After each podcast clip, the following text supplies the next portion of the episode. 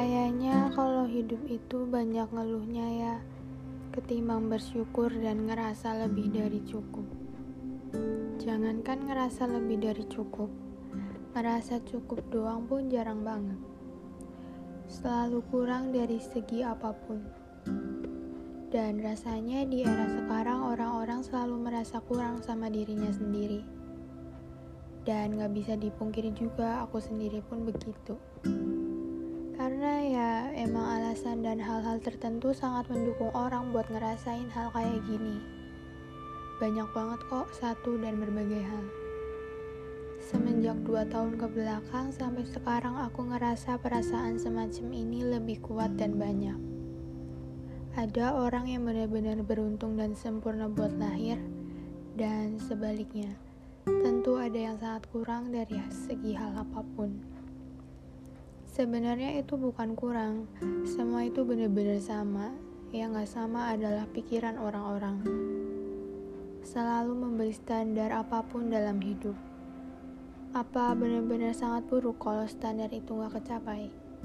Apa bisa bikin hidup jadi lebih pendek? Apa orang-orang itu akan gak beruntung? Dan kalau berada dalam posisi tersebut selalu diam dan berkedok self-love, rasanya menurutku juga kurang dibenarkan. Mereka merasa bahwa mencintai diri sendiri maka semua akan selesai. Ya memang benar dan pemikirannya sudah tepat.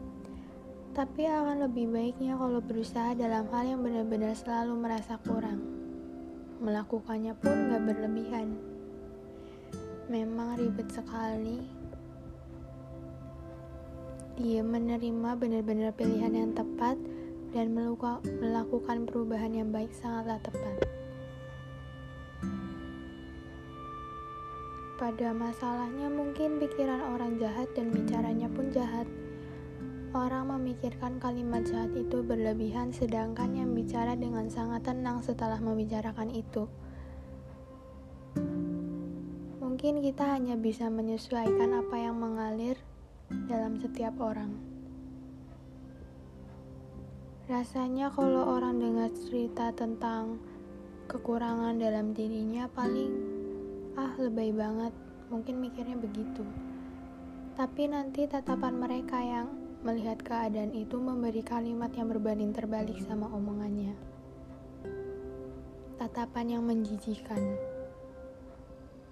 Mungkin beberapa orang akan lebih memikirkan apa isi otak dari orang dengan tatapan itu daripada orang yang udah belak-belakan mengkritik.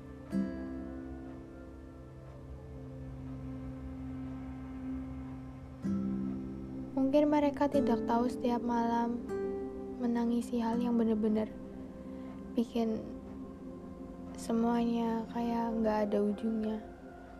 Benar-benar selalu ngerasa kurang dan tidak worth it.